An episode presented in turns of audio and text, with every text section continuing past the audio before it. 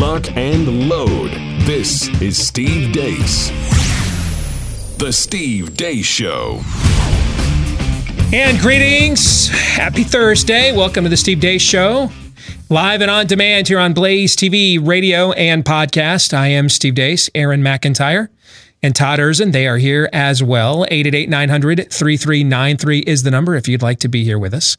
That's 888 900 3393 or you can sit back and let us know what you think about what we think via the stevedeace.com inbox. Go to steve at stevedeace.com if you want to email the program. And a ton of you are right now. And we appreciate all the interaction we're getting. Well, maybe not all of it, but well, like Italy is said yesterday about who is really uh, being victimized by uh, coronavirus, about 99% of it we appreciate about 99% of it. You can also like us on Facebook, but good luck that ever actually being made official by Facebook because they hate us.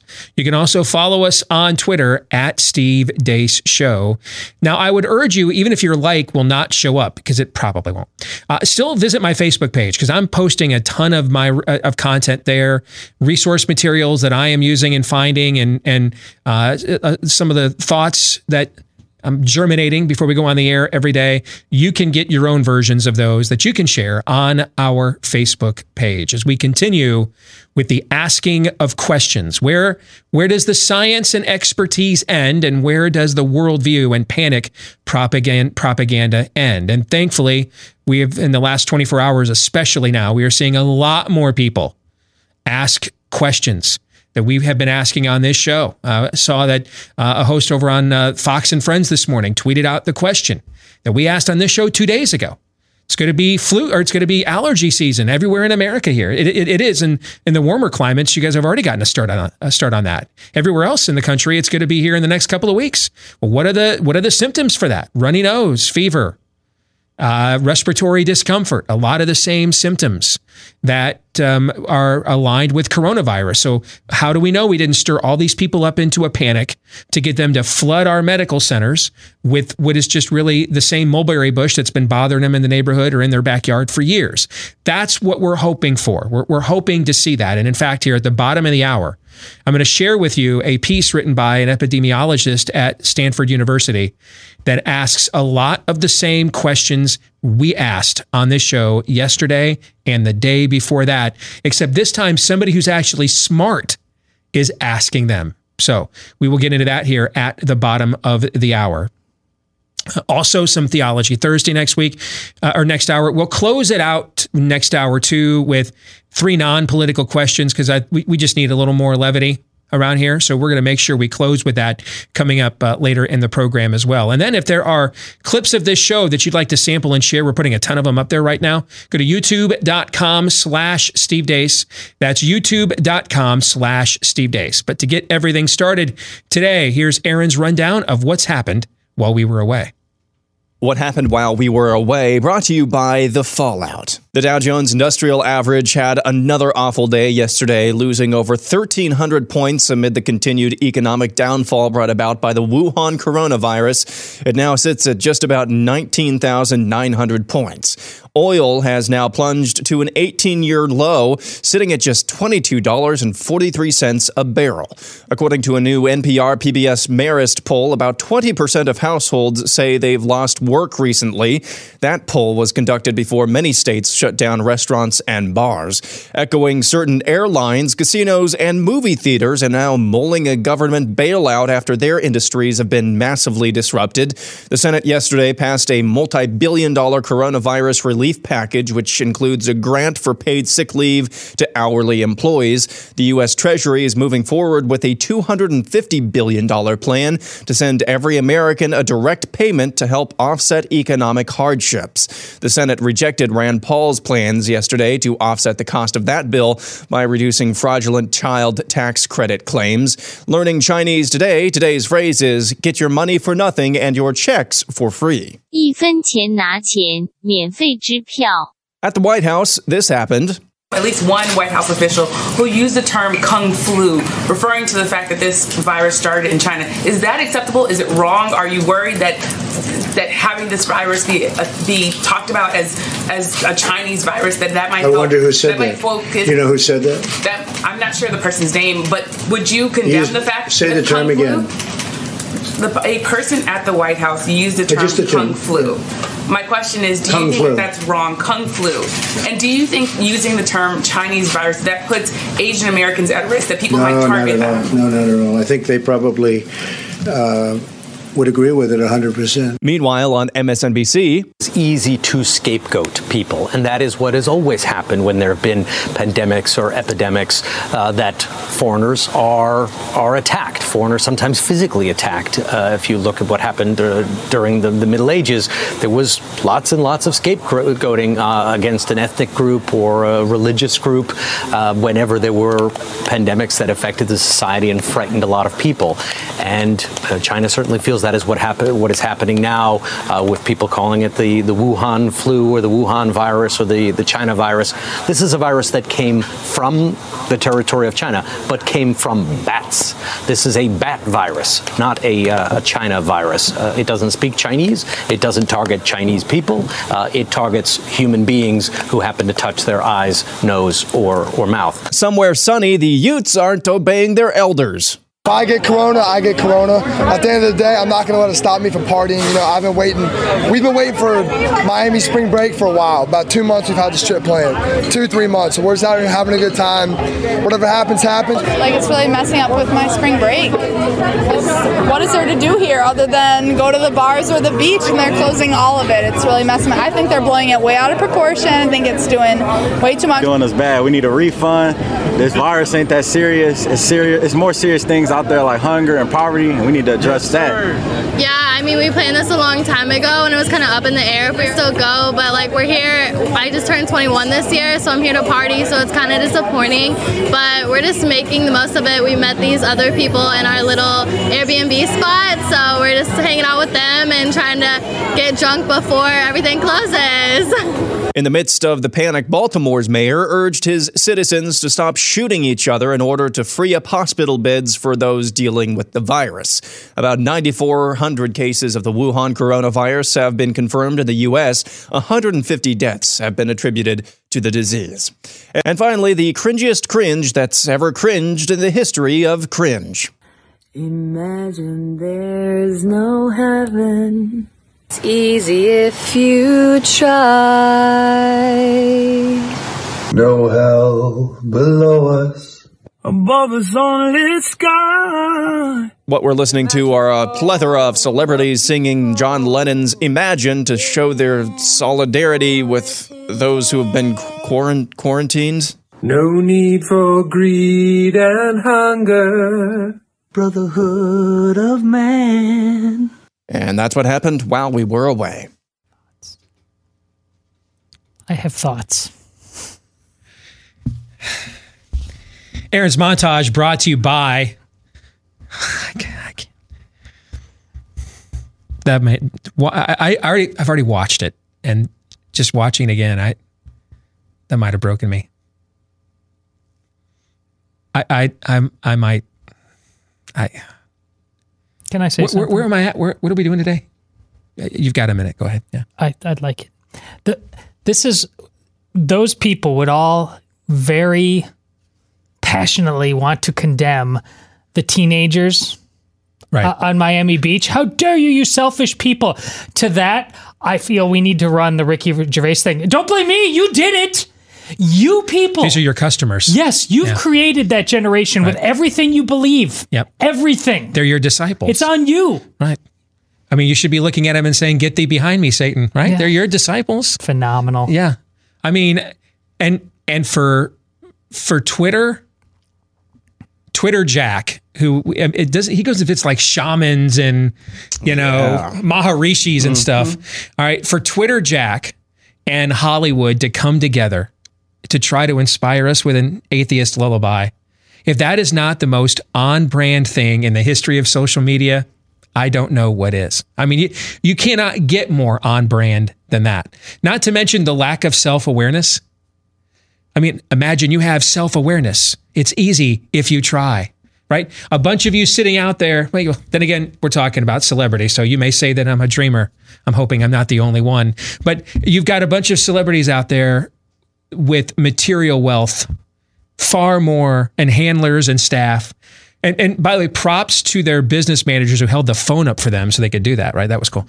But uh, I mean, with all their handlers and staff and all their materialism, singing a song about having no possessions. I, I mean, I just. But that that's the thing with them. They eh, sitting there at home, they are feeling too much like the rest of us. I truly believe that. This is humbling in a way that they are very very uncomfortable. So they need to reestablish how they're the special people. And that's how they that, that's how they're doing this. They couldn't just shut up and be like the rest of us. They'll lecture the rest of us about Right. how we're supposed to shut Right. up and go away like the people in Miami. But no, this is this is God is like just actually just like all in. Here you go, people. You get to see it all now. Along those lines in a moment, I have a scorching hot take about the Florida teenagers. All right. And I'm going to throw it out there in a minute. All right. But uh, Freedom Project Academy brought to you. Uh, Aaron's rundown today. Our good friend, that's uh, Dr. Duke Pesta. Uh, he is a tenured professor of English at the University of Wisconsin. He's the director of Freedom Project Academy, which is leading the fight against the left's takeover of public education. And when we think of the decline in public schools, you think of just places like California and New York, not a Catholic elementary school who will share LGBT books or a Kentucky bill that requires sex ed in kindergarten or an LGBT school proposed in uh, the heart of the Bible Belt down in Alabama. If you're sick of leftists trying to indoctrinate your kids, please consider Freedom Project Academy. A lot of you are probably wondering about some uh, ancillary uh, supplemental education options right now. Well, Freedom Project Academy is an accredited classical online sc- online school built on Judeo-Christian values for students K through 12. This is a complete interactive educational experience where students attend live classes with other students across the country from the comfort and safety of your own home. Our son Noah did this for several years. He's not doing it now because he wants to get involved in extracurricular activities. Uh, so we we sent him to Des Moines Christian uh, this year, but uh, he enjoyed it for the last few years. If you want to learn more about it, because uh, they teach students how to think, not what to think. Go to freedomforschool.com. That's freedomforschool.com and request your information packet today at freedom for school, freedomforschool.com. So, a lot has been made over the, I mean, the amount of outrage, the amount of pearl clutching I saw over the uh, spring breakers down in Florida yesterday on social media was plentiful, plentiful. But you I don't know that you intended this, Aaron. Maybe you did. But the juxtaposition and given you're a millennial, I suspect you might have done this on purpose. The juxtaposition of the millennials down there like, dude, we're getting our drink on, man. This thing's overblown. And we got other, you know, there's, uh, you know, isn't poverty a bigger problem than 150 deaths that were 88 of them are in two states, California and Washington State, right? That's basically what he's saying, right? He doesn't, he doesn't know the numbers, but these the kids don't know the numbers, or the young adults don't. But that's that's essentially what they're saying, right? Yeah. And the amount of outrage that was directed at them. But did you notice the story right after that? Your OK Boomer uh, mayor of, Bal- of Baltimore. You did this on purpose, didn't you? Right? Did you? Okay. I, I see what you did there. I caught you. I pick, I'm picking up what you're laying down. The OK Boomer of Baltimore has to tell his people stop shooting each other so that we don't run out of hospital beds. Where is where's all the pearl clutching and outrage about that? Indeed. What what who do you think we ought to have a higher level of standard for? America's spring breakers or the adults of a, one of America's largest cities? Wh- Where should what, what is more offensive to you? We all love our binary choices these days, so let me provide you one. What, what should be in a healthy culture? What, what, what should be more offensive? that the mayor of one of America's largest cities has to beg his constituents to stop murdering each other in the streets so they can take care of sick people who, by and large, have actually not even shown up yet. But that's another story. All right. So they could potentially take care of sick people who haven't shown, yet, shown up yet, but they may. We don't know. Or people that are at a largely irresponsible stage in life want to continue to act irresponsibly. What, what do you think should be more offensive, Todd? The former. The former. Yet that we, you know, we we didn't have much outrage for that story yesterday. We didn't. Why? And it goes to what you just said about these young adults and and they're essentially Hollywood's disciples. You know who else has discipled them?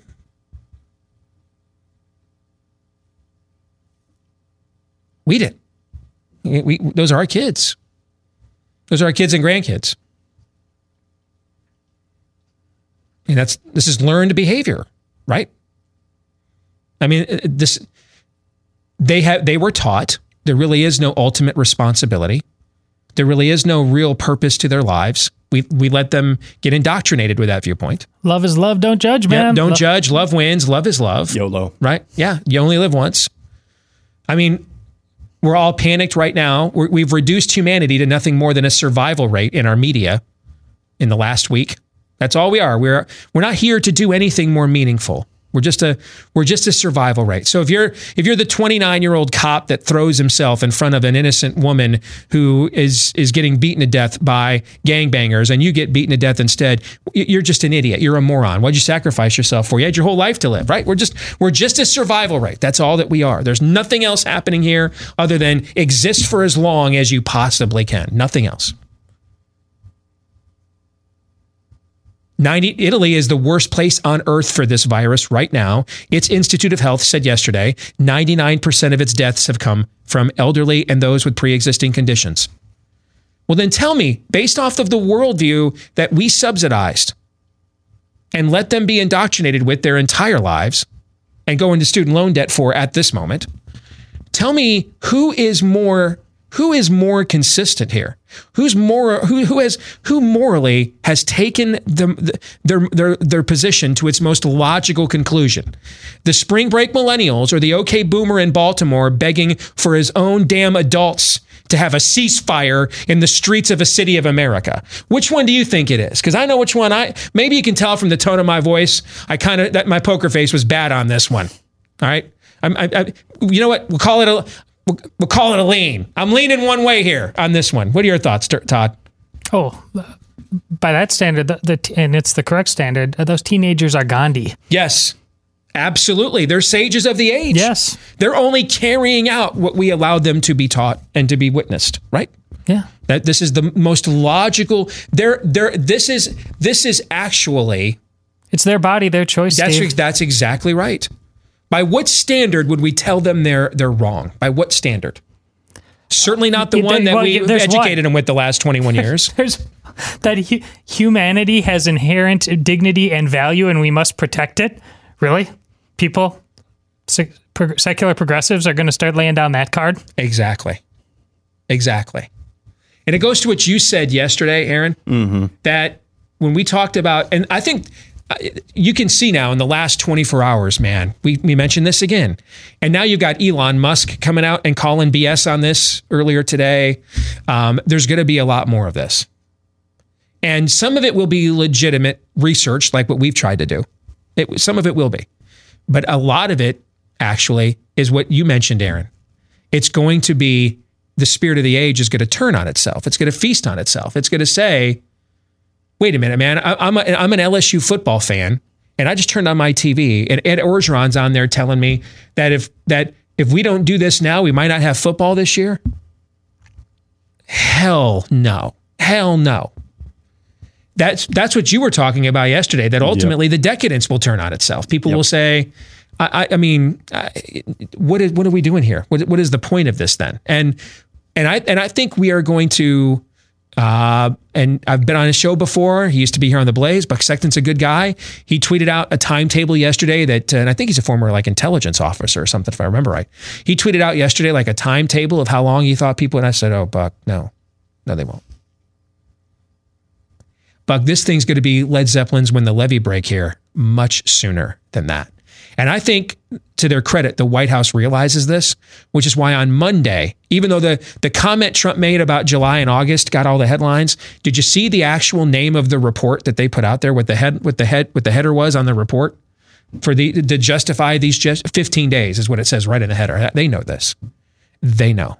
They they are they are aware that. Um, if if we're not burning bodies like northern Italy, uh, uh, northern Italy, America is, and let's pray we're not. America is not putting up with the Imperial College climate alarmist uh, uh, scale your life back plan. And then every two to three months, we get to, uh, you know, come together and enjoy some semblance of Americana before we're sequestered with a bunch of teenagers who hate us at this stage of their life. And and frankly, most of us don't care that much for them. That that's never happening. It's never happening. It's never ever happening. Ever. But Now- what go will ahead. happen, and it'll be fascinating. Th- those who are like, let's get this engine revved up again. Yep. But those who will still self quarantine because of how paralyzed by fear, and they're reading those columns you're talking about, and those alone, right? That you want to talk how tribalism will continue to I dig don't- in. it- like I don't trust China's numbers at all, and I don't think you should. I mean, they're reporting today they don't have any new case. I don't trust that at all. But you know what? You know who I do trust? Apple. I trust them. They're opening all their stores up in China. That was announced yesterday. South Korea is going back to pro sports at the end of the month. Now it's going to be, like I said yesterday, it's going to be piecemeal. Originally, they're going to bring the athletes together. Everybody's going to be tested, make sure they're negative, and there won't be uh, fans in the stands. They're going to do it little by little, but they're going to begin returning to normalcy in South Korea. When Americans start seeing that, when they start seeing Chinese folks walking out of Apple with the latest iPad, and they're wearing probably wearing a surgical mask, but when they watch them walk walking out of you know the the the, the Shanghai or Hong Kong Apple store with the iPad newest iPad Air, and you know they're down in the basement watching Frozen 2 for the 75th damn time. You know what Americans are going to say? Hell to the no. And I think this White House understands that, which is why the name of the plan was the 15 day plan. And I, that because that's about the that is that is ma- that is and I think that is pushing the American attention span based on what I've seen the last few years. I mean, doesn't the Mueller probe feel like it was tw- it was it was in a, like mm-hmm. in the Encyclopedia Britannica, Todd, and we read about it in seventh grade. Yeah. Okay. And, or Aaron got it on some Internet Explorer, or we read it on Wikipedia when he was a kid. Okay. That was four or five months ago. right. When when Mueller testified or whatever it was. Th- this no, there's no way people are going to do this unless there's real tragedy. Now, if there's real tragedy, then all bets are off, and I think you'll see people rise to the occasion given our history. But there, but anything short of that, anything, anything short of that, nope. I don't think they're going to do it. Am I wrong? What do you think? Well, no, they're not doing it now in many respects. Again, because and you're going to lay that out more specifically here coming up. But it doesn't, it doesn't make sense. And you, yeah, like I said, if you don't see Florida a heaping rubble of disease in two weeks, or if if, if you see Idris Elba and uh, Tom Hanks just like kick the tires and light the fires, I'm good in two weeks because people are seeing right. with social media. Well, that was yesterday. Tom and Rita, Tom and Hanks and Rita Wilson were let out of the hospital yesterday, See? right? They're not, but I, you guys are going to go do what you got to do, and and they're going to do it. You know Mhm. they are, Mhm. and we're supposed to sit tight and play Monopoly. No, Here's the other thing you got to watch for too. Okay. And this is don't just ask questions of the medical community or the media. Ask questions of people in the in the finance community too. So uh, yesterday, a little birdie of mine sent me a, a, a video clip about a guy named Bill Ackman is his name, and he apparently has the ear of Steve Mnuchin. And hey, what do you know about this guy? Can you check him out, etc. So we did a little research on him because the the thing is, I, we, the thing you always want to find out first is is because what he's basically he's got he's he's got the air the the ear I'm told of Steve Mnuchin, who right now has the ear of Donald Trump, and and he was on CNBC yesterday, uh, full Denethor, run for your lives, we can't defeat the orcs, shut it all down. I mean, he did everything but just pour himself with oil, you know, anoint himself with oil and just jump on on, on top of the funeral pyre. That, that was literally this clip I was sent. Every hotel, every shut it, everything, shut it all down. Run for your lives. That was the clip. So we did a little research on him, right? You took a look at him for me. And because the first thing I wanted to do is look at the worldview. Is this guy driven by a worldview panic? Because is he is he a Tom Steyer? We introduced our audience to Jeremy Grantham yesterday, right? Is he a, is he a climate alarmist? So this is this isn't conspiracy; it's confirmation bias.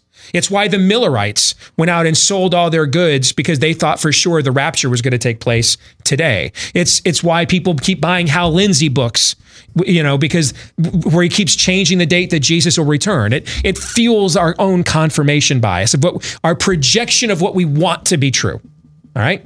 And so that's what I mean. I'm not talking about some, glo- if this was a global conspiracy, we wouldn't be allowed to be on the air saying the stuff we're saying right now. That had taken us off. You'd be watching a test pattern right about now. All right. That's how conspiracies work. No, this is, this is just when the spirit of the age comes together in one room and they start emoting off of each other and feeding off of each other. You get a circular self pleasuring uh, squad. That's what you get. It, it called confirmation bias. And so what I wanted to know is, you know, is this guy got a mass worldview where he, he's he's invested in this, and you found he's your typical liberal secular guy that just donates to you know your Planned Parenthoods and stuff, but he's not like an apostle of the new age.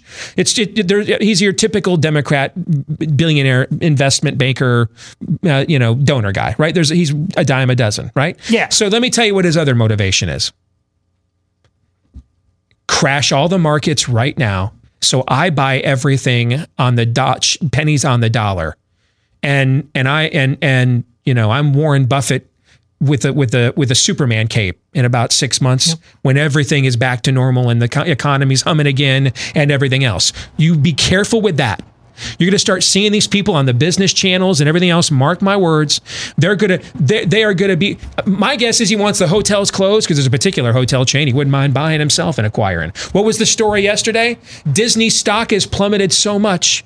See, did you see these two stories juxtaposed yesterday too? The story of Apple opening up all of its stores in China, and then the story next to it. Well, Disney stock has plummeted so much, Apple could buy Disney. Yeah. All right. These people are all they're all in they're all part of the same fraternity of worldview. All of them. They're feeding each other content all of the time. So don't be surprised when you start seeing corporate magnets like this Bill Ackman guy just go out there, run for de- full Denethor, run for your lives, surrender Minas Tirith. We're done. Or we're overrun by the orcs. We can't win. And while he's sitting back there just waiting for stuff to tank, so he can buy at pennies on the dollar. And then you'll be bowing the knee to the Bill Ackmans of the world here in, in, in, six months from now when we look at each other and say, remember that coronavirus thing? Doesn't that seem like that was 10 years ago? Yeah. I, watch for that to happen in this in, in the in, during this time as well. Thankfully, right now there's enough of the what I the Scott Walker syndrome going on. We, we, we saw him as a presidential candidate. We're like, where are your stones that you showed versus the public sector unions? But you laughed at the time because I said he, we just got the right nerd for that issue. He's just he liked a clean fiscal spreadsheet. He just could not even really, Right. and so he had to They do put that. baby in a corner Oh, he had to come out He fighting. had to, Yes. but right now we have an increasing number of people. They're not really moral crusaders, but this the dots don't add up fiscally with everything uh, the way we're overreacting, and they just can't stand it. And maybe this guy you're about to talk about next half hour is one of those guys, even though he's a scientist. But just like, listen, I, I can't go that level of crazy. My uh, my wiring will not allow me to do that. I think we're going to see more and more of those people um, because again, if it, they're not moral crusaders, they're they're they're not Winston Churchills. They're just they just like I I've got to be a grown up. I can't sleep at night if I cannot be a grown up with this one thing. Yes, because panics always bring out craven opportunists as well. All right. I just deleted three emails sent to me. Get your surgical mask and coronavirus supplement cure. Okay. I you think I signed up on any of these lists? Hell to the no. All right. So be aware of that level of, of skullduggery here in these days that we currently are immersed in. And we've been teasing it. We're going to get to it when we come back here. A Stanford epidemiologist sounding a lot like this show was a couple of days ago when everybody thought I was nuts. Well, I may not be smart, but I at least I ain't nuts. We'll get to this story here in a moment.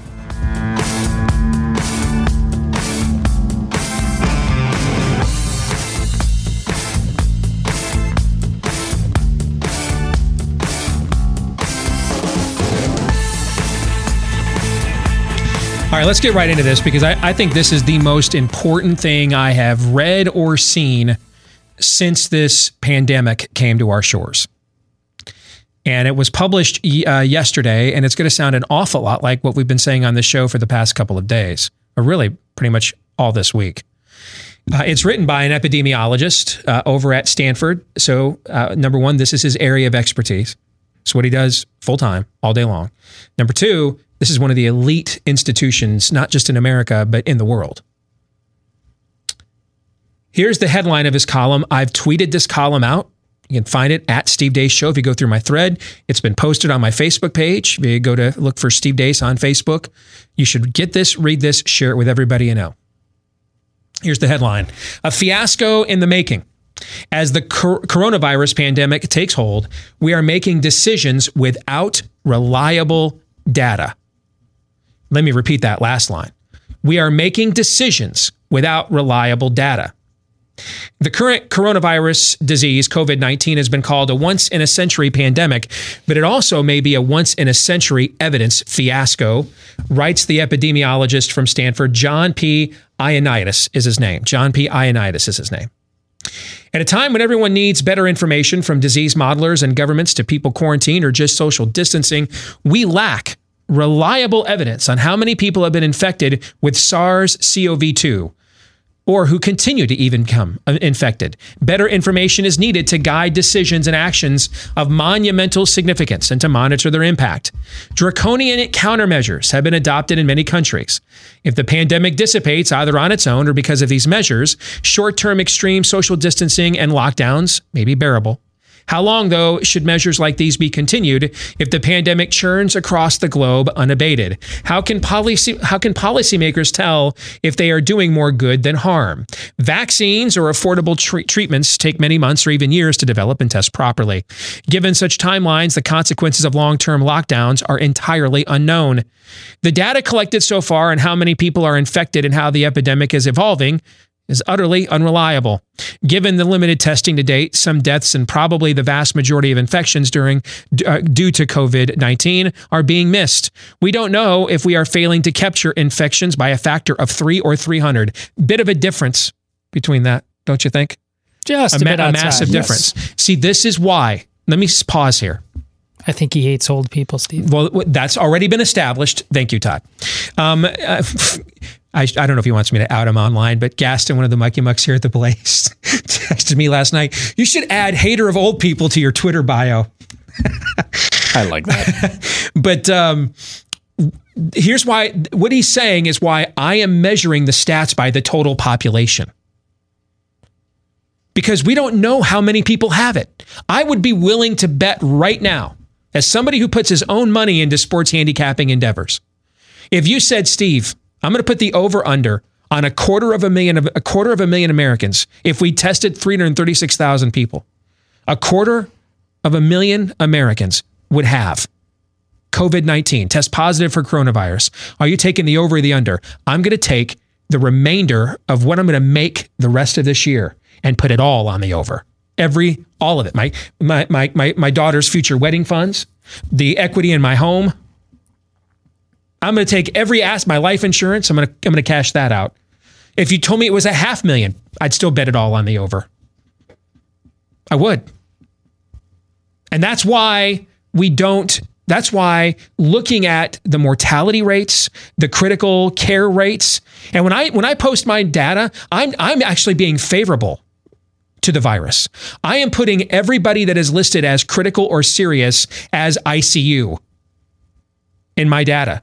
They're not, but I'm just doing that to estimate high because human life matters. So I'm going to do that. Okay? That, but that's why I'm doing it by the comparison of the total population because of what he just said. With limited testing, we don't know how many people have this. And it's going to be a lot more than you think, or we even know right now. We've probably been carrying it for months, would be my guess. Months. The Chinese probably didn't let you know about this till they had a, a, handle on it, which means, as Daniel Horowitz said yesterday, back in January, we brought back after Christmas break. Did we bring back? All of the Chinese nationalists that go to go to our universities all flew back home. or flew back here from home and probably brought from home the virus because they've probably been fighting it in China for six months, would be my guess. At least three to six months, at least three. Scores of Americans are walking around with this. And as we sit here this morning, right now, 155 people are dead. Now, that number's probably higher too, because we probably had people die of serious RSVs in January and February, but we didn't know what a coronavirus was. Yes. So we, but we just figured, well, it's just another, just another sad story of America's flu season. Is probably what we thought at the time. Or they're 90 years old, or you're like your dad who died of pneumonia at 75 or 73, I said right? it off air. My dad technically died of pneumonia, uh, but that's what this causes. It, my dad could have had coronavirus. I So the, idea. the, the death rate's probably higher. We just didn't know what it was in January and February. That's why the numbers should only be looked at because the, the kill rate of a disease, when it comes to public policy, because that's what we're talking about now. This is not a medical show, it's a public policy show. When we're talking about public policy, the kill rate of a disease only comes into play when it's when it's when it's communicable. It's why we don't sit here and do shows on well, how should we live in light of how high of a rate pancreatic cancer kills people? Because I don't transmit that to you. If you if you touch my if, if they diagnose me with pancreatic cancer, I'm not disinfecting my doorknobs because when the company comes over because I might hand it off to you. This though is purely communicable communicable. So it, it is so it isn't relevant about how many people get it to how many from a from a poli- it is from a health standpoint. It is from the standpoint of those families that who's are losing loved ones. But we're not we're, we're a public policy show here. From a public policy standpoint the only conversation that really matters is what is the infected death rate as it relates to the total population? Because we're transferring this to each other. And that's what he's pointing out. We don't know. We don't know. And we're making all these draconian measures and we don't know Italy is reporting a grand total of 2,300 people have gone into in, uh, serious or critical care. Now, I don't, I don't live in Italy. I don't, I can't imagine how a 21st century Western nation is brought to its knees because it has 2,100 additional people in its hospital beds. I can't even imagine that. But then again, Italy has had 75 governments in the last thousand years too. So uh, I don't know, but I don't live there. But that's the total number they're reporting 2,300 people have gone into serious or critical care as we speak right now. I can't imagine that crippling a modern Western nation, but uh, apparently it has. Their infrastructure must suck. Three months after the outbreak emerged, back to the piece here from Stanford. Most countries, including the US, lack the ability to test a large number of people, and no countries have reliable data on the prevalence of the virus in a representative random sample of the general population. He's just further reinforcing what I've been telling you and why I've been using the numbers for the Gen Pop the way that I have. This evidence fiasco creates tremendous uncertainty about the risk of dying from COVID 19. Reported case fatality rates, like the official 3.4% rate from the World Health Organization, cause horror, but they're meaningless. Patients who have been tested for COVID 19 are disproportionately those with severe symptoms and bad outcomes. As most, most health systems have limited testing ca- capacity, selection bias may even worsen in the near future, meaning we're only testing the people whose symptoms are prevalent. Which artificially inflates the Yes. death rate of those who yes. Have it. Yes. If I have a control group, if I'm testing again for pancreatic, pa- pancreatic cancer, and everybody in my control group has it, and I'm trying to find out how many people in America have pancreatic cancer, and everybody in my control group that I test test positive, I'm going to have a pretty skewed view of how bad the problem of pancreatic cancer is in the United States, right? Yes. Or in any nation for that matter. That is essentially what we are doing here. We're doing symptomatic testing because the test kits are so few and far between. So we don't have a clue of really how many people have it, and then how many people have it and can live with it. Their bodies can fight it off, process it, etc. We don't have a clue. We don't. Projecting the Diamond Princess, that's the uh, that's the, the the the cruise ship that everybody talked about. Okay, he says the case fatality rate there was one percent, but this was a largely elderly population in which the death rate from COVID nineteen is much higher. Projecting that mortality rate onto the age structure of the US population, the death rate among people infected with COVID 19 would be 0.125%. But since this estimate is based on extremely thin data, they would just there were just 7 deaths among the 700 infected passengers on that ship. The real death rate could stretch from 5 times lower, 0.025% to 5 times higher, 0.625%. It is also possible that some of the passengers who were infected may end up dying later, meaning that it weakened their immunity systems and then they got something later and then died. So did they die of the flu later? Did they die of a bad cold, a respiratory ailment later, or was this because of, we we don't know. We don't know. So even using the Diamond Princess mortality rate, and here's why he used this because this is the extreme case that's been in the news. He's estimating high as well. Even if you extrapolate the Diamond Princess as the control group for the United States of America, and you even say with a disproportionate elderly population, than America is. Even if we go with this and you extrapolate that to 336 million people, the maximum death rate you'd come up with is 0.625%. You know, it's amazing when you just do the math and you're not projecting your climate alarmist worldview upon the math like Imperial College got caught doing by us yesterday on this show. This guy's just running the numbers. Ask yourself do you shut down a people responsible for feeding, clothing, securing, and defending much of the civilized world for a death rate of 0.625%. Do you? That's the question to ask. Because just like I said about Italy, brought to its knees because it needed it needs 2300 more ICU beds. We can defend the borders of Afghanistan for 17 damn years. But we can't keep a country going with a death rate of 0.625%. We can't do that. Currently, the answer is clearly no. We must. We didn't make America great again. Uh, breaking news. We have a breaking news sounder. We didn't make it. We we uh, we didn't make America great again after all, guys. We didn't do it. Damn. Rats curses foiled again. It is also possible that some of the passengers who were infected might die later and that tourists who may have different frequencies of chronic diseases, meaning, are you obese? Do you smoke? Do you do things behaviorally that make your health worse? Or will you have the virus and then go do those things later in life? Which then suddenly trigger your susceptibility to it.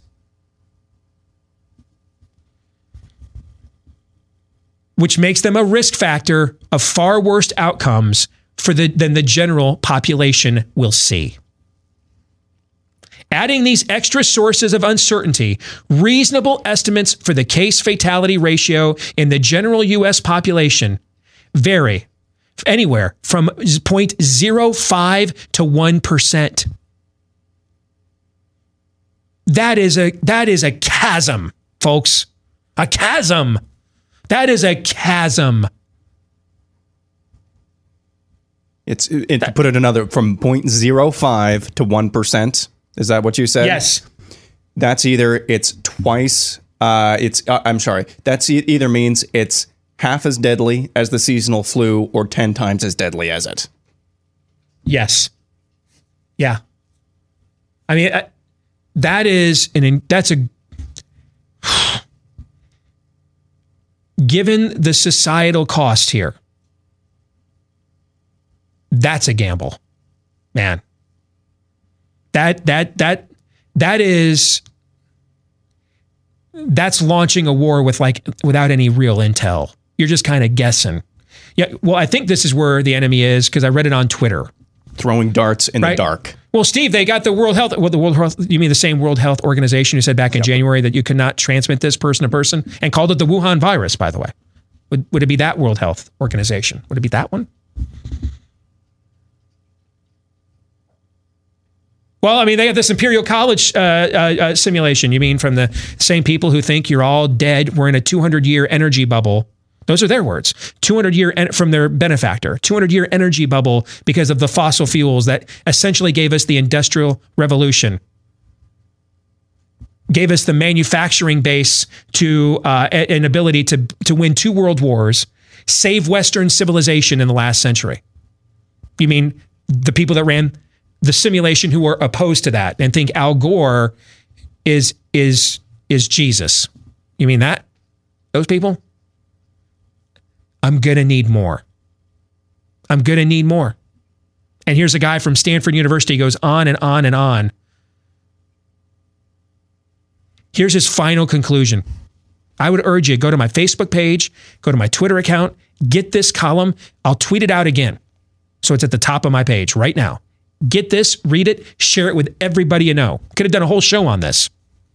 Here's his final conclusion. If we decide to jump off the cliff, maybe we need some data or data to inform us about the rationale of such an action and the chances of actually landing somewhere safe.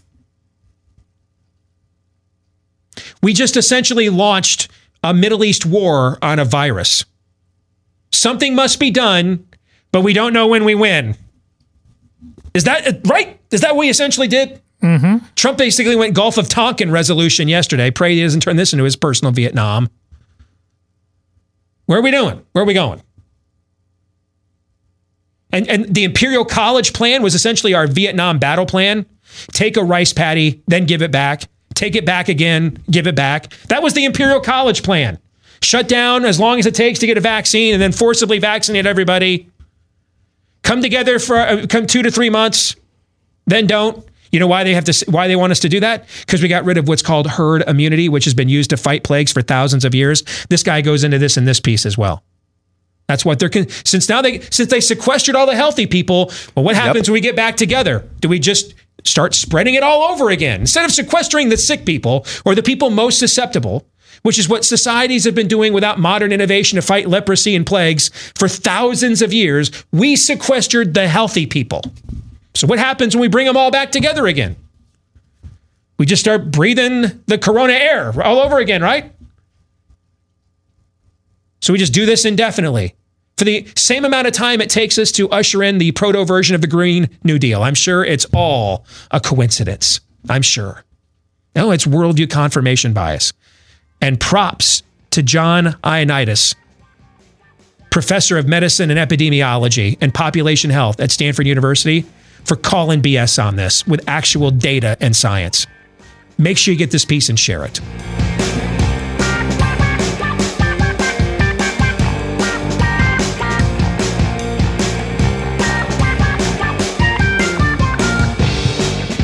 Back with Hour 2 live and on demand on Blaze TV, radio, podcast. I'm Steve Deace, Todd Erzen, and Aaron McIntyre. They're here with me as well.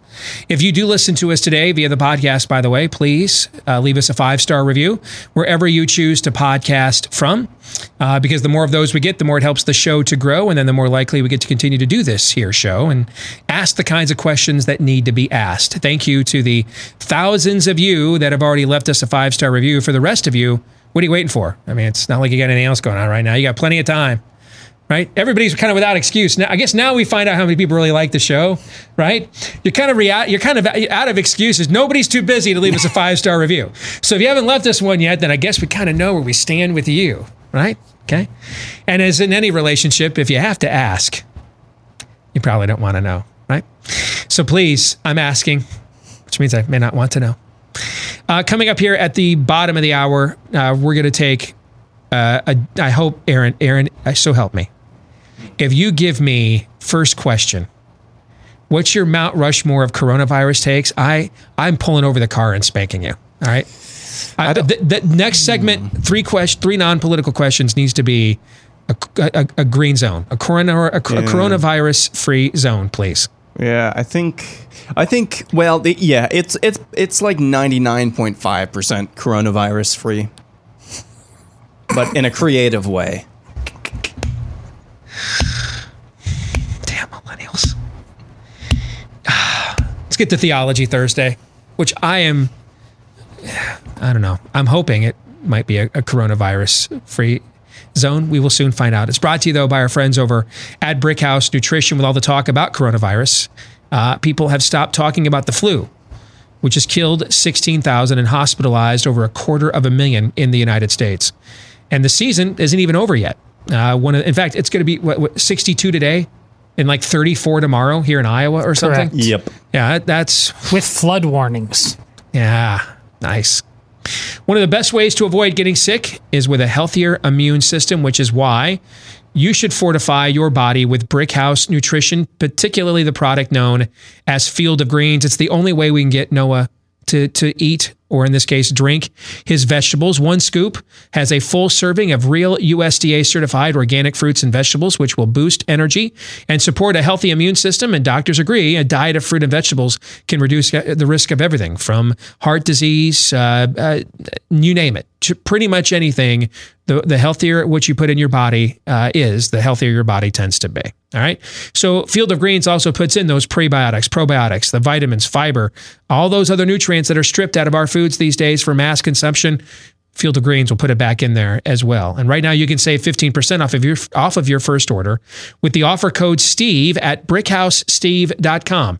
That's brickhousesteve.com. Use the offer code Steve and you'll get 15% off of your first order. If you decide to sign up, subscribe to Brickhouse Nutrition, you'll even save an extra 10% every month if you go that route as well. All right. So brickhousesteve.com, brickhousesteve.com.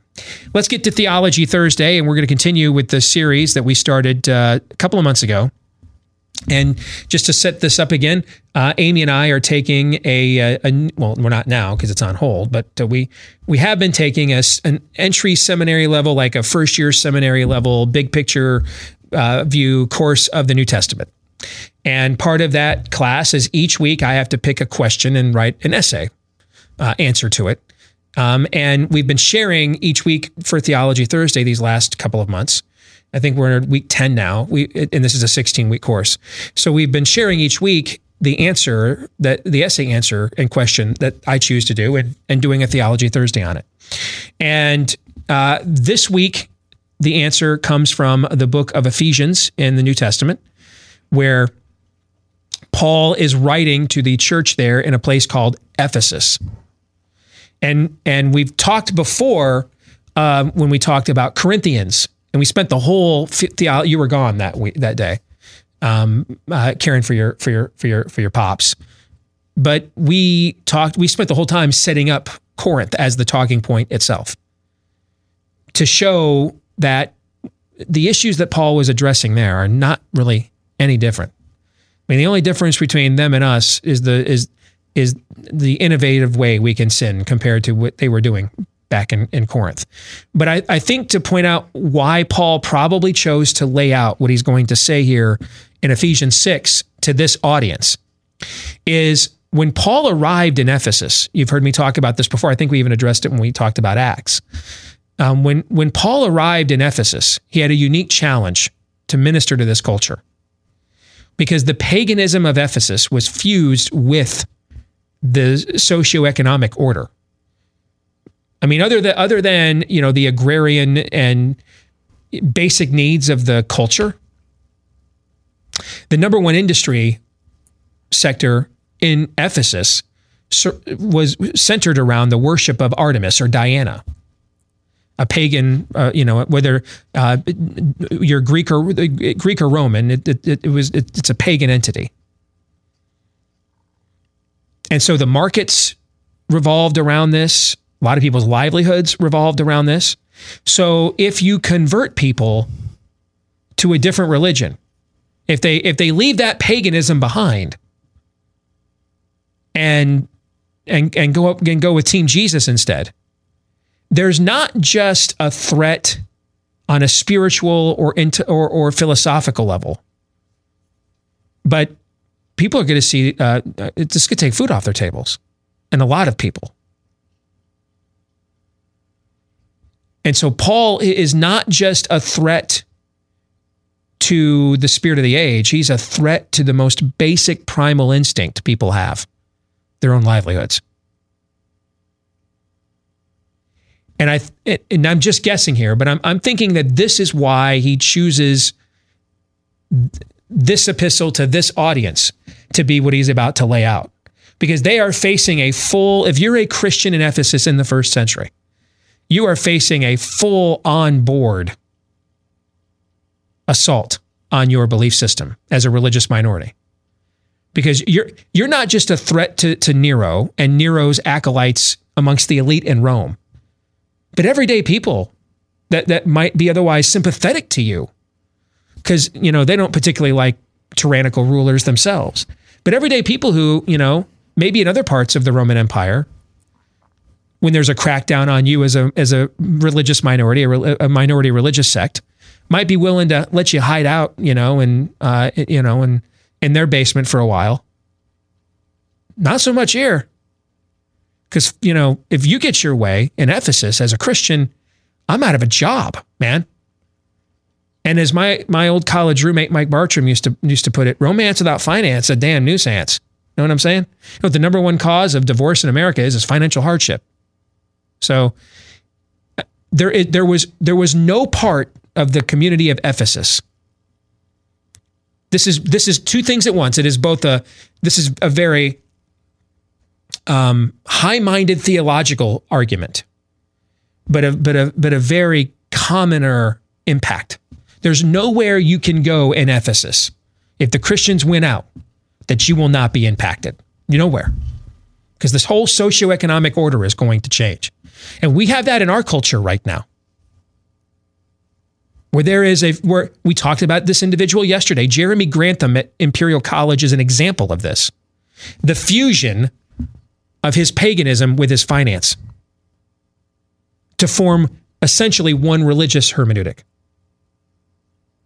And so he donates 98% of his multi billions to the ending of fossil fuels, basically, the ending of modern American and Western civilization.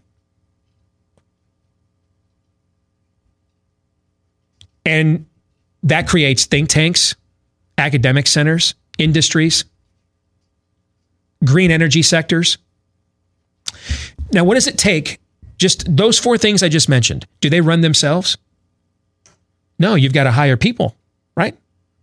So he has created Jeremy Grantham. What I told you about yesterday. Make sure you get yesterday's show. Jeremy Grantham has created an economy of scale on the basis of his pagan belief.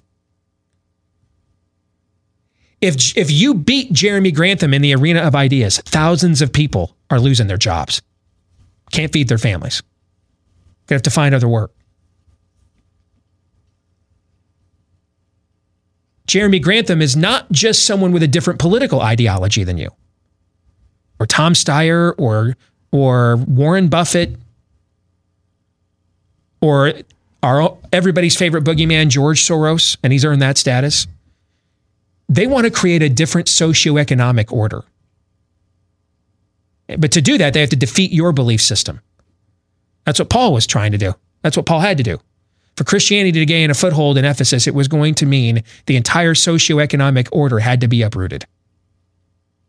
Because any percentage of people that stopped taking part in the marketing and the commerce surrounding the worship of Artemis and Diana and joined the Christian church instead was taking money out of somebody else's pocket.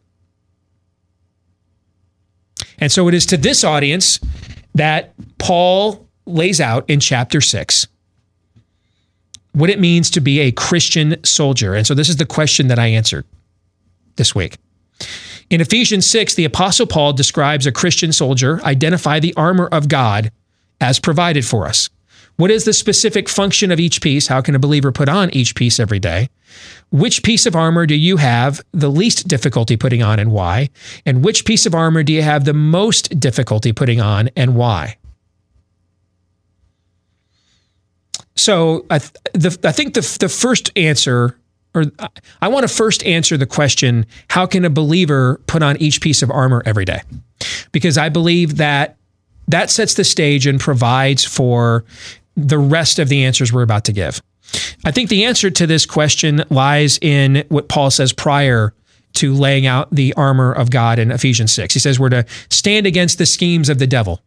This morning I tweeted out that you should pray for President Trump more than you ever have before. Pray that he gets supernatural levels of wisdom and courage of conviction. Because what what this country is going through right now came from he and he needs those things from above. He needs that he needs that wisdom and courage of conviction from above because what's happening to this country came from down below if you catch my drift.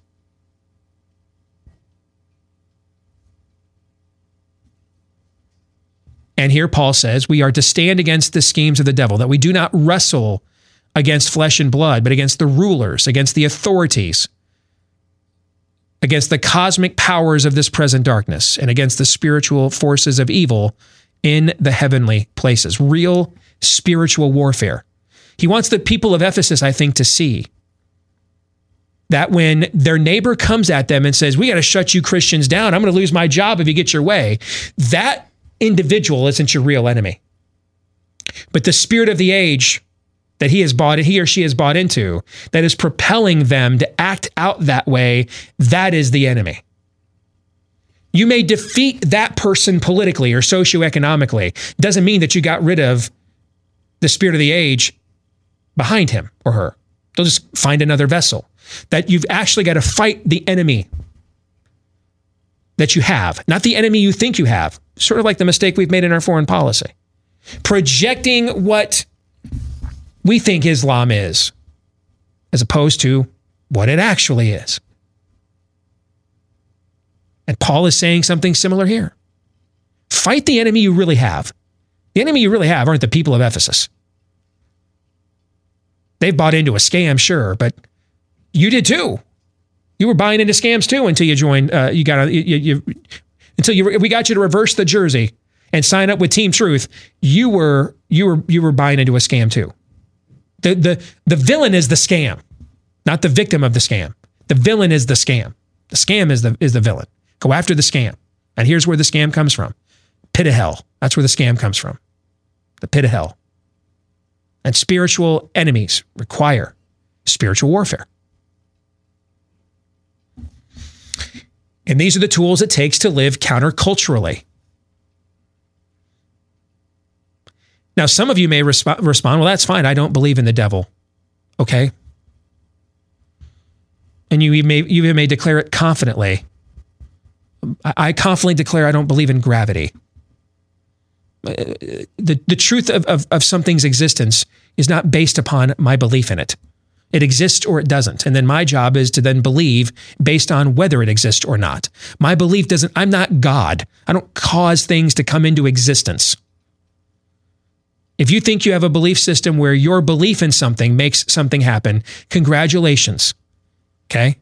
Then put down the Bible. You really believe in the secret, and Eckhart Tolle and Oprah Winfrey are more your jam.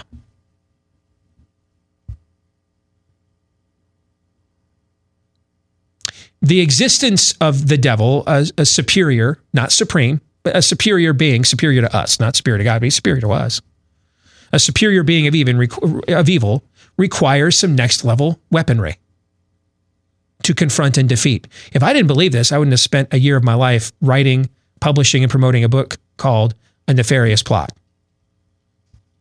which is heavily along the lines of what we're talking about here. But from the other side of the street, we do recon on what the other side of the street's spiritual warfare schemes are what they're thinking down below about us up here above. So it starts off with the belt of truth. Now, what is a belt? A belt is what keeps what you're wearing firmly attached. It kind of holds everything up. Without it, you risk your armor falling apart on you or losing your armor losing its consistency because it firms everything up as well. As someone, I'm someone that's wired for things to be made plain. I embrace objective absolutes. I've always been this way, even before I, am just, I was made this way. Even before I, I was converted, I'd be the guy to go to the coach and just say flat out, why don't I play more? And if I'm not good enough, tell me, and then tell me what I have to get better at. That's just, I've, I was created and molded this way. I don't like um, murky. I don't like gray. I don't like not knowing. I think one of the reasons I ruined relationships when I was younger with women is because I definitively wanted to know where things stand. I didn't want to be lied to. And I and I could have let her lie to me and let the relationship gone on a little longer, and then it would have just ended the way it was going to end anyway. Until I just point blank asked, and then it just ended right then. All right, I am just wired this way. I am fine with the truth, even if it's not what I would prefer to be true. That's actually how I got converted. That one of the ways, other than the sovereign act of God, is I had to contemplate: is there another worldview that can adequately, sufficiently. I'm, it doesn't mean I. It doesn't mean I, I'm highly favorable of the answers, but can it sufficiently answer the most important questions in life? Why are we here? Why is the world the way that it is? Why are we the way that we are? And what can be done about it? Those are the four, most important questions in all of human existence. Why are we here? Why are we the way we are? Why is the world the way that it is? And what can be done about it? Those are the four, four most important questions of our existence, in my opinion. And the only worldview, the only one that answers those questions sufficiently. I didn't say favorably. I didn't say easily. I didn't say it was cozy. I didn't say it was warm fuzzy. But the only one that answers those four questions sufficiently with an argument that stands up to scrutiny on both ends is the biblical worldview. It's the only one. So that's why this is the easiest piece of armor for me to put on. I'm like, this is a sports fan. When I, I used to, I, I, used when I used to do message boards, I would drive message board sports fans of on my own favorite teams' websites. I drive them nuts because I just I hate excuses. No, uh, no, why'd we do that?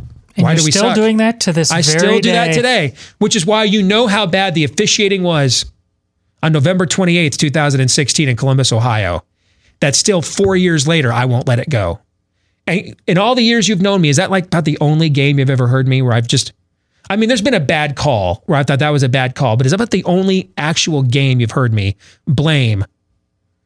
Maybe the pass interference the Lions got against the Cowboys in the Super Bowl a few years ago or didn't get Oh no, but that's a Yeah. cosmic religious thing. with No, the Lions where they're just due. Yeah, Yes. they just due to get screwed. Yes. No. The only game you've probably in the 16 years you've known me can think of where I maintain the referees actually cost us the actual game is probably that one. I think that's true. And if you had more examples, it would be a dude code violation. You're Right. allowed the one. You are. But but I am typically the guy that jumps on the message boards to crush everybody who wants to blame the refs. Okay? Because I'm more interested in what did you do that ceded control of the game to them in the first place? What mistakes did you make? What did you control? You know, most people are wired to be afraid of the things they cannot control. I am not. I am afraid of the things that I can. All right, I'm I am worried about the things I can't I can control and suck at. If I if I'm not good at something, I'll come to grips with that pretty easily. Actually, you know. Um, the breastplate of righteousness. Is, a breastplate is a piece of armor that traditionally guarded the chest to protect the heart. Any kind of wound to the heart can be fatal. So it needed like its own piece of armor specifically for it. Now, the scriptures place a high emphasis on the heart. We are to guard our hearts, we're told in the scriptures. We're admonished that out of the heart, the mouth speaks in the scriptures. The prophet Jeremiah promises a day that God will, quote, replace your heart of stone and replace it with a heart of flesh. Meaning that obedi- obedience, God will put his spirit in you so the obedience will be so much easier for the believer. It'll be like an instinct now for us to behave and act in certain ways. Now, speaking of obedience, that's what a breastplate of righteousness signifies. When we live by faith, we live righteously because faith is what leads to righteousness, righteousness, and righteousness is one of our most powerful weapons against the schemes of the devil. Is obedience. So that's what the breastplate of righteousness is for. The gospel of peace. Anxiety, worry. Do we have any of that going on right now in America? Do you A little think? bit. A little bit. Anxiety, worry, discontentment. Those are the enemy's playgrounds. Once we overcome, once we are overcome with these traits, we become much more temptable, much more temptable. We seek self medications, escapes, obsessions with worldly distractions. That's idolatry. Um, we, we, we go to those things to take that worry and anxiety away. This is why we as believers need to have faith that even when we don't see it or feel it at any given moment, God is still at work in our lives. At this stage of my life, I will tell you that this is the most difficult piece of armor for me to put on. And like a lot of middle aged men, I struggle with discontentment. I mean, I, I will struggle with did I miss my moment? Is our show never going to really take off? Are they ever going to make the nefarious movie? And the answer is actually yes, we are going to make it um, very soon. Okay, but I, you know, We I waited four years from the time we signed that contract to getting a green light on this last month. These are the kinds, and, and then then what then what'll happen is I will let those thoughts just percolate. And then consider doing and thinking really dumb, destructive things. And then, and then either I will succumb to those dumb and destructive things, then realizing after doing so how dumb and destructive they are that I'll come to my senses, or shortly before succumbing to them, I'll come to my senses and realize, do you realize, do you understand that everything that you were just complaining and whining about is completely and totally irrelevant in the grand scheme of things and doesn't really matter? I thought a week ago I was going to really struggle with not having March Madness. It's one of my favorite times of the year. I've taken we've taken vacation during that time my whole career. It's it's my all-time favorite sporting event. I got to tell you though I've I have barely thought about it whatsoever in the last week. Cuz we have more pressing matters and I've got talents and gifts that God put me on earth to apply to those matters more so than my love of the NCAA tournament. That doesn't mean that all those years I took time off to watch the NCAA tournament were, were sinful. It that's but it, it, we all need rest and escape. God took a day off. God. The the question is, are do, do these things become obsessions, and do they get in the way of us fulfilling our duties and obligations to our Creator and to one another? Do they get in the way of loving the Lord your God with all your heart, soul, mind, and strength, and loving your neighbor as you love yourself? That's that is the question. And in the last week, I can tell you this is an area where I can see the fruit of spiritual maturity. Even a few years ago, uh, this would have just wrecked me not having this to go to. I've barely thought about it in the last week. I've got more pressing things on my mind right now. It'd be it'd be great to have it, but I, I it'd be great to have it so that I could take a break from them. In fact, at this point, I am more worried about being obsessed with the more pressing matters. Okay, uh, I'm having a harder time breaking away from those things. The shield of faith in Paul's day, Roman soldiers were known for wearing shields that were made of tough animal skin. And before going into battle, they would reinforce those shields by dipping them into the water to protect them from any fiery weapons that they might face. And the Word of God is life giving water. Jesus is the Word of God incarnate. Thus, believers are to constantly carry the Word and the Word made flesh into battle with them as protection against enemy fire. When I tweeted out earlier today to pray for President Trump to get, to get courage of conviction and wisdom from above, this is what I meant. He needs a shield of faith right now because he's a man that is double minded in all of his, un- unstable in all of his ways, and double minded himself. But he is also surrounded by a lot of people who have worldview confirmation bias. Experts, yes. But where does the line between their expertise, the science end, and the worldview bias and their paranoia panic begin?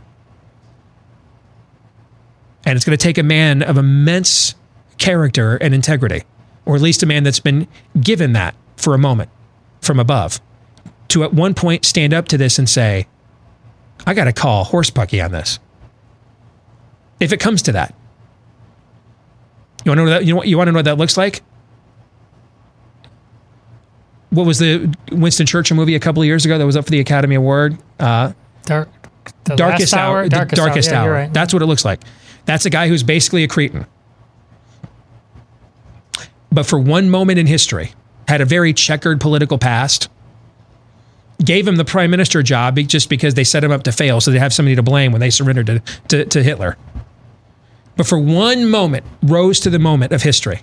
Maybe, and maybe that was, maybe that was Providence intervening right there. And his gut told him the experts are wrong. This is not a force we can negotiate with and against all the experts, he dug in his heels. And, and he saved Western civilization, frankly. He did. If he had not done this, this thing was over long before we even got into the war. He saved it. We all owe a debt of gratitude to Winston Churchill. Donald Trump may, may need that level of conviction here in the days and weeks to come. The helmet of salvation is we are to work out our salvation with fear and trembling, meaning salvation is both instant in an eternal sense, but then proceeds from there with a process known as sanctification. And this requires renewing our mind, which is where transformation comes from, and begins to take root in the believer. We become different than we used to be. The things we desire change, the things we want to see change. And it helps us, the helmet helps protect our heads to guard our thoughts, just like the breastplate of righteousness protects the heart. And then there's the sword of the Spirit. And Paul explicitly tells us that this is the word of God. The sword was the most powerful individual weapon in Roman times. Um, some historic accounts say that Jewish Jew, Jews were not allowed to own swords because they kept having uprisings against the Roman people or the Roman government. And so when Jesus says to it, if that's true, when Jesus says, when he hands his disciples a sword, that's an act of civil disobedience, if that historicity, historicity is, is, is correct.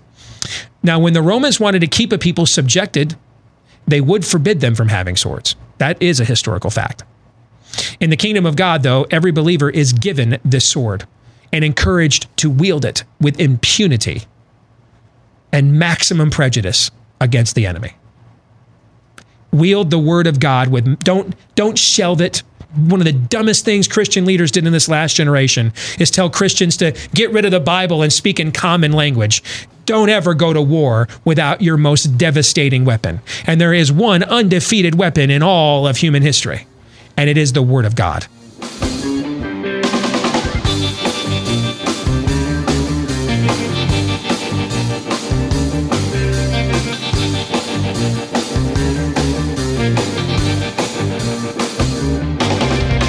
Back here on the Steve Deace Show, live and on demand here on Blaze TV, radio, and podcast. I am worried.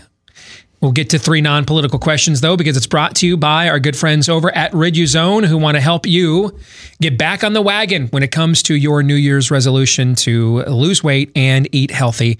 Um, and they understand that this is a tough battle. It's a really, really difficult battle.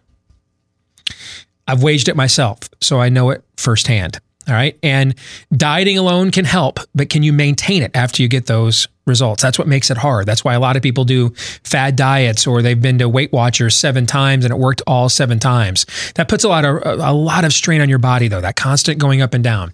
How do you maintain a healthy lifestyle? Yes, you can work out and you should. But there's broader health positives from working out than weight loss. And you can't out train a bad diet anyway. And that's where Riduzone comes in.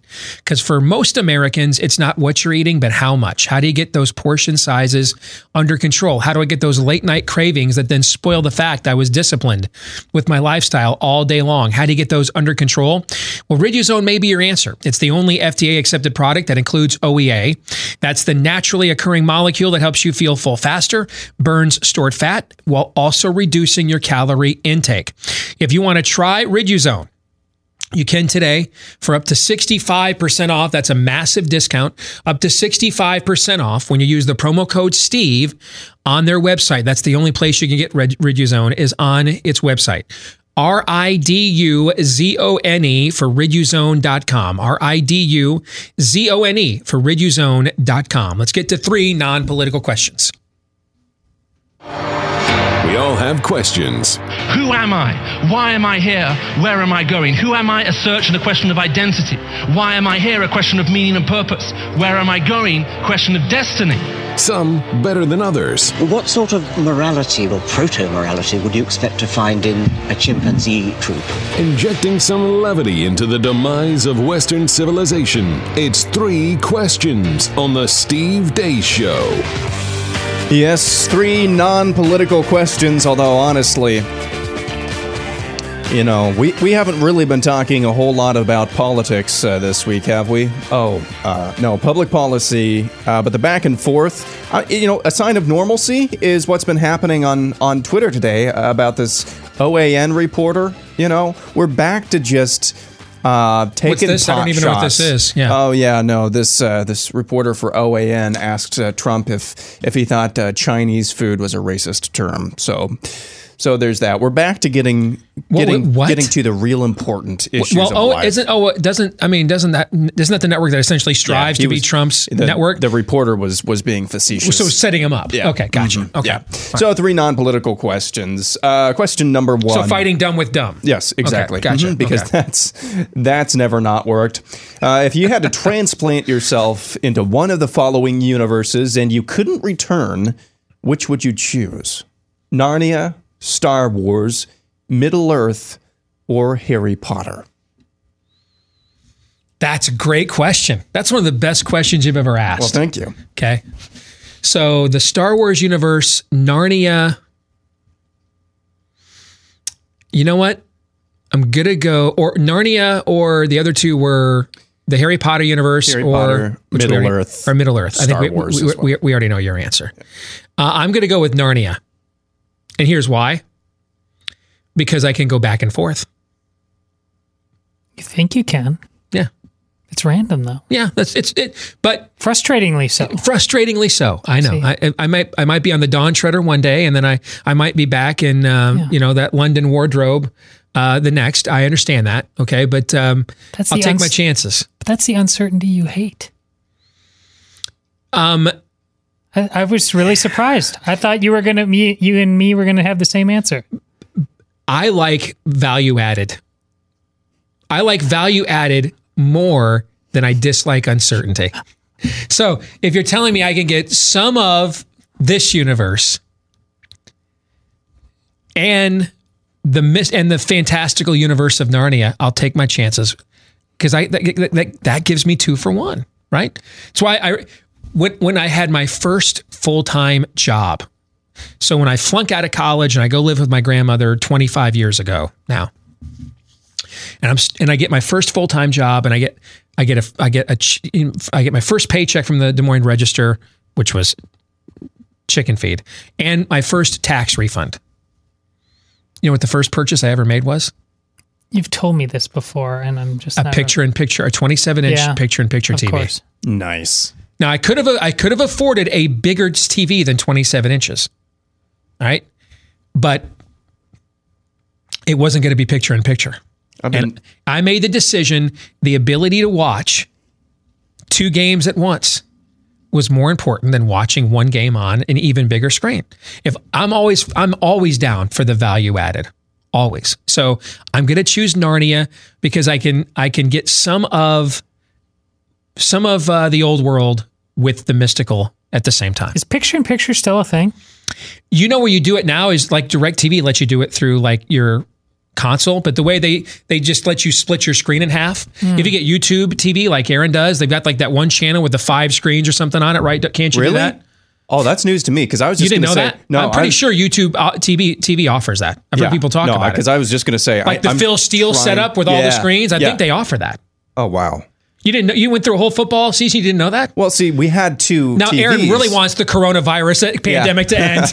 yeah, no, we had we had two TVs up until December when my old roommate uh, Mhm. moved out, so there was not really a huge need. I had no idea. I thought that someone told me because I've been trying to figure out a solution. What I, I I I thought someone told me you could do that on YouTube TV. You could do that. I Maybe I'm wrong. look into 'cause- this. But on, what you do now with DirecTV is you do it. You don't do it through your TV. You do it through DirecTV, and you can watch two channels at once and just split your TV in half and flip the volume back and forth. So if there's a couple different games on you want to watch at the same time, you flip the whenever those come back, you flip the volume back and forth to the game that you want to hear the sound from.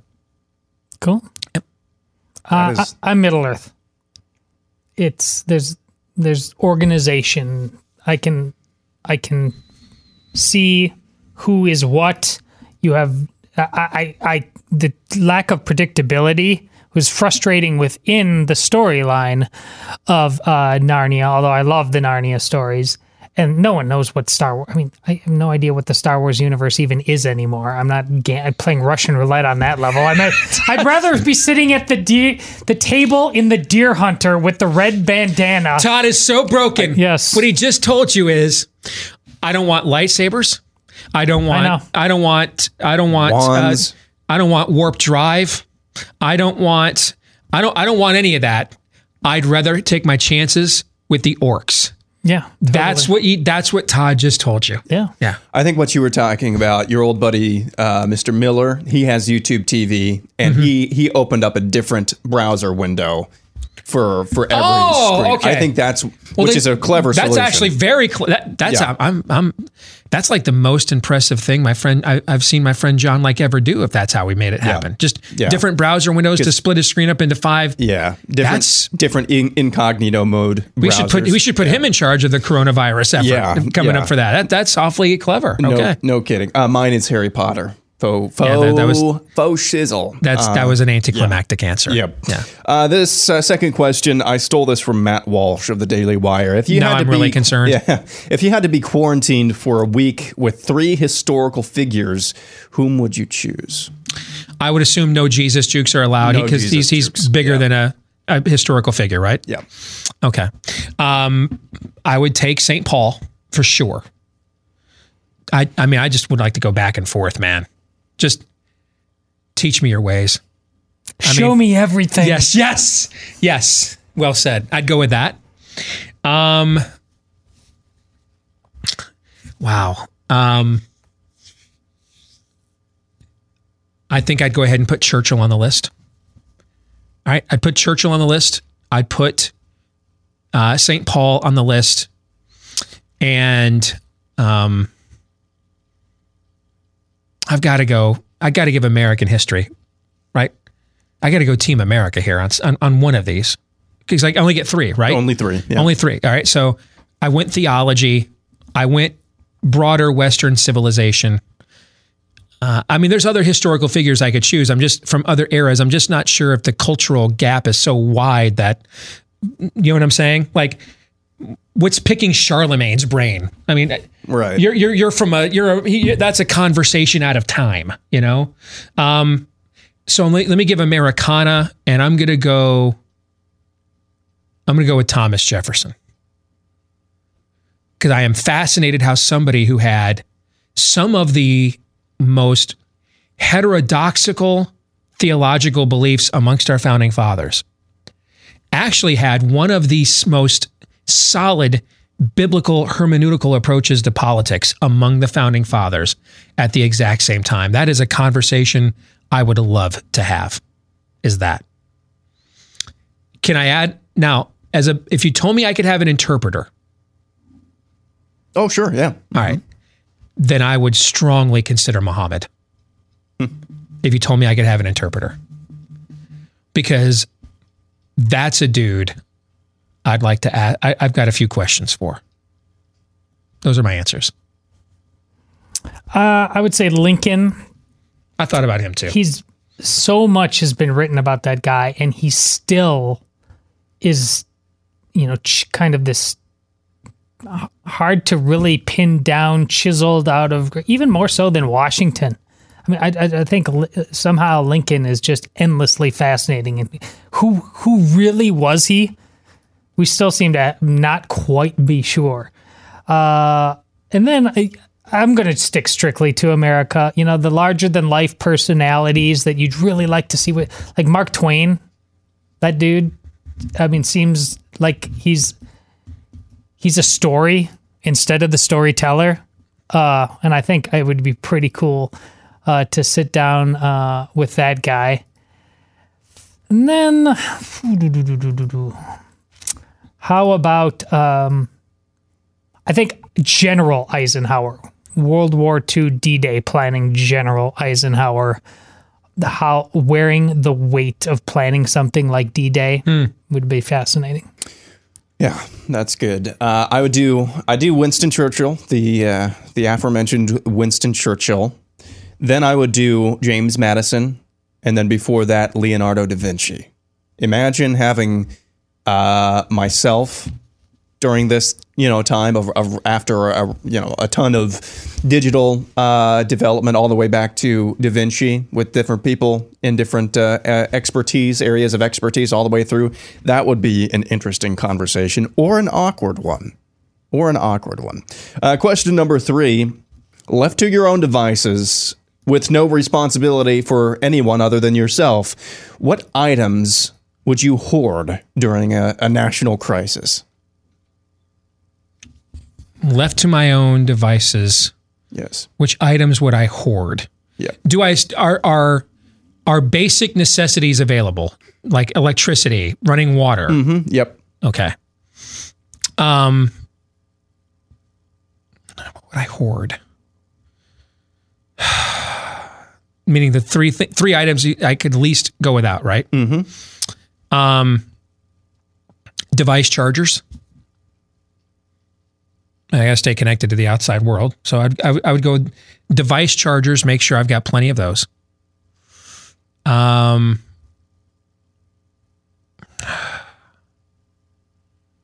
anything like a, a, a men's soap shower soap hair no like because we, we you know, the things they put like dial does those things just we can guys can just clean themselves from head to toe something like that okay because i i'm just big into i can't no i gotta have that so i'd go with that to bathe myself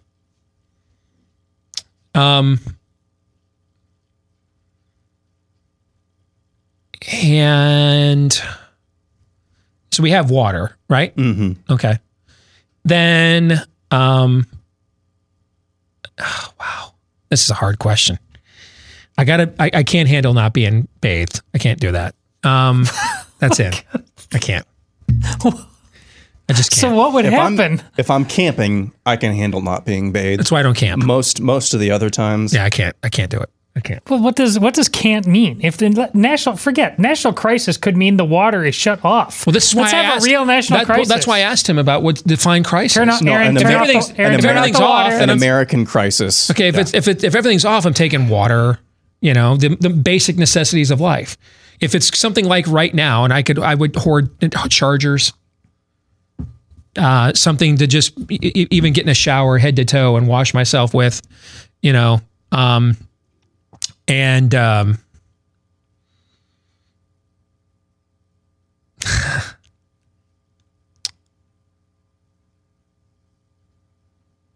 uh, my favorite protein, my favorite uh, protein drink. I'd go with that. What, Todd uh, is- what first world nonsense was just garbled? I tried to come up with something that would that would serve multiple uses. Okay, I need to drink something else with a different flavor, and I need the protein. So I'm going to go with those three things. Todd. Uh, bullets, cans of beans, and a book I'd want to read over and over and over again. That's really good, dude. He just told. What is this? Word? The Buffalo Rome? Yeah. Okay. Nice. No, that's that's very A can well of done. beans. Can of beans. Yeah. I, I think for me, uh, I would hoard all of the like pork shoulders and uh, maybe maybe uh, brisket that I could, I and just brisket. smoke smoke it all. Uh, on- the smoker, the, the the meat smoker. I don't smoke meat. I I don't I, I don't think it's a good idea to to smoke meat. But anyway, Okay, I would hold on. smoke all of that meat. Okay. Hoard the brisket. Smoke all of the meat. I've never been more glad Pete Buttigieg is no longer running for president than I have than I was during whatever that hell that was you were just trying to say. Thank you, because that was one stumbling vat of double entendres. What else? Uh, that's it. I would Okay. just do all the meat and then go over to Todd's place. We'd crack open some uh, cans of beans. He's got the protection from from all the bullets in the gun. You know. And maybe Aaron showing all the self awareness of those uh, Hollywood stars singing "Imagine" here for the last few minutes. yeah, Indeed. maybe uh, maybe he, he and I could read the book over a over an open fire or something. Let's get out of here. We've I think we've put the audience through enough. We'll be back at it again tomorrow, right here on Blaze TV, radio and podcast. Until then, John three seventeen.